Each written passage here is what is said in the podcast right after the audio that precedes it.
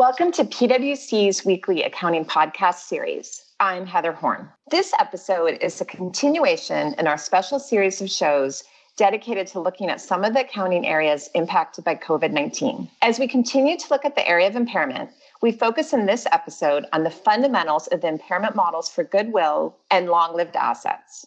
Joining me again from his home in New Jersey is PwC partner Andreas Ohl. Before we get started, just one quick message to our listeners every time we get on to record in this new format, I think about all the accountants out there who are preparing for their March 31 close and dealing with so many new issues in such unprecedented times. Hope you're all managing okay and staying safe. And with that, let's get started. So, Andreas, really appreciate you coming on to talk about the impairment models for long lived assets, intangibles, and goodwill. Just given everything that's going on in the world right now, and thought this was a good time to review for our audience these models as they start to think about their March 31 financial statements. Before we actually jump into the detail, I think it would be helpful if you give us the background on something that I know is very important when you're doing impairment tests, which is ordering. So, I know it's not something you can just go in and go in any order order, but it's very important to stage things properly. So, can you give us some background on that? So, when goodwill and long lived assets that are held and used are tested for impairment at the same time, you have to follow a particular order. So, the first step is you look at assets and liabilities that are not covered by ASC 360. So, think about things like receivables and inventories, as well as indefinite lived intangible assets that are under ASC 350. The second step then is you look at the 360 assets, so PP&E, finite lived intangibles. And finally, the third step, you get to goodwill. And if there's an impairment at any step along the way, you first record that impairment and adjust the carrying value of the impacted assets before you move on to the next step. I noticed that you were very careful to point out that this was the ordering if you have assets that are held and used. So, is there a different order to follow if you have assets that are held for sale? Uh, yes, there certainly is. So, for uh, held for sale assets, um, the order is just a little bit different. So, again, you do start with assets and liabilities that are not 360, so receivables, inventories, and indefinite lived intangibles. Then in the second step, you test goodwill, and then finally in the third step, you look at the long-lived assets, so the PP&E and the uh, finite-lived intangibles. You record the impairment and adjust the carrying value before you move on to the next step. So really, the difference is that the order is just a little bit different. So then, Andreas, I know one of the areas that we get the most questions is around the impairment models for long-lived assets. So why don't we start there? The nature and the, the need for impairment testing really varies depending upon what kind of non-financial asset we're we're talking about. So maybe if we start with uh, long-lived assets, so PP&E and finite-lived intangibles. Remember, this group of assets includes right-of-use assets related to uh, leases, and certainly for some companies that can be a pretty substantial uh, portion of the of the asset group. So the test happens at the asset group level. And the asset group is sort of think about as the lowest level at which you have cash flows that can be attributed to a specific asset or group of assets. It can, in rare circumstances, be an individual asset that doesn't happen too often. But a good example of that is say you had some intellectual property and you had uh, outlicensed the rights to somebody else and they were paying you a royalty. Well, in that case, that asset has a discrete set of cash flows that don't involve any other assets. So it would then be tested on its own. But in most cases, assets are working in conjunction with other assets in order to generate a cash flow stream. So they get tested as a uh, as a group. The test itself is what we call a trigger-based two-step test. So it's only performed when there's actually a triggering event that calls into question whether the uh, value of the assets are recoverable. And if so, then you enter into the test, which, as I said, has uh, has a two step model. Why don't we talk about what happens if you conclude there is a triggering event? So the first thing you do is you look at uh, step one, which is what we call the recoverability test. And the way that works is you're comparing the undiscounted cash flows that are generated from the use of the uh, assets in the asset group to the carrying value of the asset. And remember, because these cash flows are undiscounted, um, this test is a bit different than the impairment model for some other types of assets. And only if the undiscounted cash flows are less than the carrying value do you move on to the next step. Otherwise, you don't have an issue and you stop with step one. Okay, and then Andreas, I know a key point on step one is that this is actually from the perspective of the company and doesn't take into account what someone else might do with this asset. Yeah, that's right. Because it's a recoverability test, you're you're looking at it through the perspective of how management intends to use the assets, and it's based on the the current state of the assets in the asset group, which means you don't factor in things like expansionary capex or restructurings or other things that a market participant might plan to do down the road, because it is really current state through the perspective of the uh, the specific entity how do you know or what period of time should you use when you're assessing your future cash flows? So the standard is very prescriptive in that regard and tells you you have to use the uh, life of the primary asset. So that's sort of the most important asset in the asset group. That's often the longest lived asset in the asset group. The period over which you record the cash flows for purposes of the step one test is generally the depreciable life of that asset. People often have questions about what you should do about related liabilities. So, how did those factor in?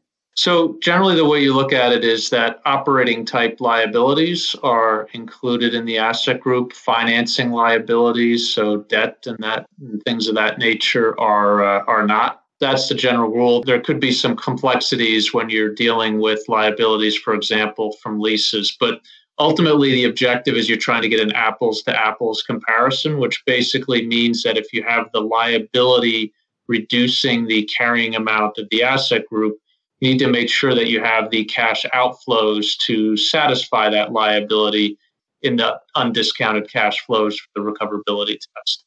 And so then andreas i do my test and let's say I pass, quote unquote, and I actually have higher undiscounted cash flows than my carrying value, then I'm done, correct? Yeah, you're done. The only thing is that because you had a triggering event, you should probably always give at least some thought to whether there's any indication that maybe the useful life of some or all of the assets in the asset group may now be shorter, that that may be a consequence of whatever the economic conditions were that caused you to think you had a triggering event. I think in these cases, we always say disclosure is something that should be considered depending on if you need to do some foreshadowing or something else. That's right. Okay. And so, but then let's take the other case. So I've done my test, I took my undiscounted cash flows, and they're actually less than the carrying value. So now I move to step two. And what does that entail? That's right. So step two is a fair value test, and so it's very different than step one. Um, the cash flow forecast that is prepared is uh, going to be through a market participant lens. It's not limited to the life of the primary asset. So the, the cash flow forecast could look quite a bit different. But on the other hand, because it's a fair value concept, it's going to be discounted. So in most cases, it's going to be lower than the step one test. To the extent that the fair value is less than the carrying value, well, the amount of that difference is then your impairment. And then just a mechanical question. So now I've calculated my impairment. How do I know which assets to write down if I have more than one asset in the group? So the the actual uh, impairment is then allocated on a pro rata basis, but only to long lived assets. So you're not going to write down inventories or things like that and the write down is limited to the fair value of the individual asset. So if you have an asset in the asset group that has a readily determinable fair value, you wouldn't through this allocation write it down below that value. So then, Andreas, why don't we go back to something you said at the beginning, which is triggering events, which is the whole question of when you're going to do an impairment test. And I know, in particular, in the current environment, this is where we're getting a lot of questions. So, can you help us, I guess, start things off by just explaining what we mean when we say triggering event and, and how we think about that. Sure. So the trigger event obviously is a is a judgmental area, and it's the linchpin to the whole model because until you have that, the rest of it doesn't uh, doesn't apply. Um, so the, the standard has uh, examples of common triggers that are helpful to understand the uh, the concept of what a triggering event is. Remembering that the objective here is that a trigger event is supposed to be an indication that something has occurred that causes you to believe that it's uh, that it's possible that the asset group may not be recoverable, i.e., doesn't pass the, uh, the the first step of the impairment test. So, while there's a long list, you know, the classic example is the asset group is uh, is a plant and related assets, and the utilization of that plant is now suddenly lower because there's been a drop off in demand for the product that uh, that the plant produces. Maybe to ask specifically the question that's on everyone's mind what if there is a sudden abrupt change for example a global pandemic that results in changes in your plant or other use of your assets Sure. So, in, in, in, that kind of an example, if the asset group is experiencing a you know current period decrease in cash flow, say because the plant shut down or operating at, at a much lower capacity level than historically it was, and maybe that's due to a decline in customer demand, maybe it's because they're having supply chain issues, could be a lot of things, and that situation is expected to continue for an extended period of time, that may be an indicator that the asset group is uh, is not recoverable. So the thing to keep in mind though is it's it's not a black and white type test. You have to think about context. So if you think about two companies that maybe are in the exact same business and they each have a plant that makes the exact same product, but one of the companies has a brand new plant that maybe has 20 years of useful life um, left in it. And the other company has a plant that's fairly old and has two years of life left. Well, if you think about it, the primary asset in one case might be 20 years, and in the other case, two. And so that would be the cash flow period that you would use in the two tests. And the implication is that, you know, if things are going to take a while to turn around, that period of time it takes to turn around could be really material to the two year cash flow forecast. Whereas for the 20 year cash flow forecast, there's there's still plenty of time for the asset to generate cash flows and therefore for the asset to be recoverable. So you okay. really need to think about the context. I know we're going to get into some more details on considerations for March 31 in our subsequent podcast we're going to record. But for now, sticking to the basics, why don't we turn to our other impairment model? And this would be the model for goodwill and indefinite lived intangible assets. And I know another area we're getting a lot of questions, particularly looking at what's going on um, with the stock market, et cetera. So can you start us off on this topic? Sure. So for goodwill and indefinite lived intangibles, they must be tested annually. And then in between the annual tests, if there's a trigger. So it's unlike 360, which is purely a trigger based test and it's a recoverability test. The goodwill and indefinite lived intangible model is an annual test. And what you're trying to get at there is whether there's an indication that the carrying value of the reporting unit for goodwill or the asset in the case of an indefinite lived intangible asset is uh, is higher than the fair value. Okay, and then Andreas, you talked briefly there about the unit of account, and I know it's different between this test and the long-lived assets. So can you summarize those requirements? Sure. So, unlike uh, the long lived assets that are tested at the asset group level, goodwill is tested for impairment at something called the reporting unit. And that may be different than the asset group. It tends for most companies to be a higher level in the organization. So, it tends to be comprised of uh, multiple asset groups in, in practice. So, remembering that a reporting unit, the way it's the way it's determined is it's either an operating segment or one level below, and it needs to be a business. So it tends to be higher than an asset group. Okay, so then Andreas, what if you have a situation that the company's concluded that it's more likely than not that the fair value of the reporting unit is less than the carrying value?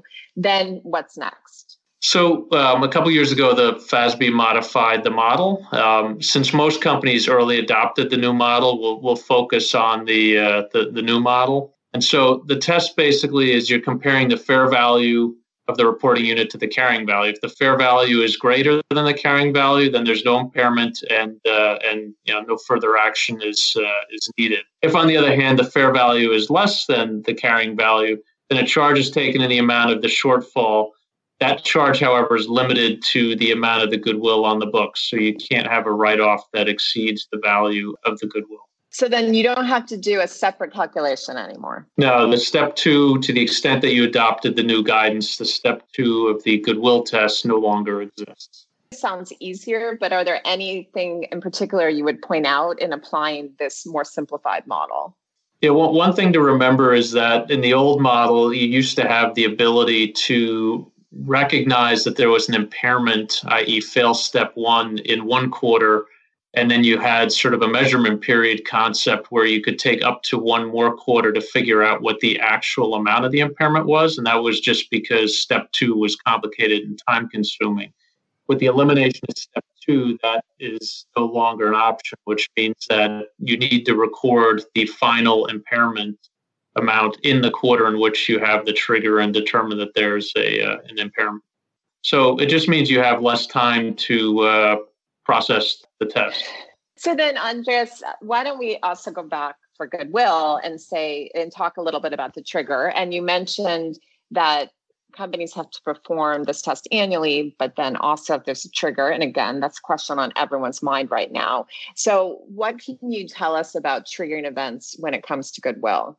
Yeah, so they're, conceptually they're similar to the long-lived assets, but because the models are a little different, you're not dealing with whether or not the asset's recoverable. Again, you're looking for indications that the fair value the reporting unit it's that it's more likely than not that it's below its uh, carrying value. Um, the, the nuance here is really that a long-lived asset, you might be aware that the fair value of that uh, long-lived asset is less than its carrying value but if it's not far enough below that you fail step one of the 360 test, the fact that the fair value is less than carrying value doesn't matter. In the case of goodwill, that's the only part of the test because there's only one step now. So that is the crucial difference.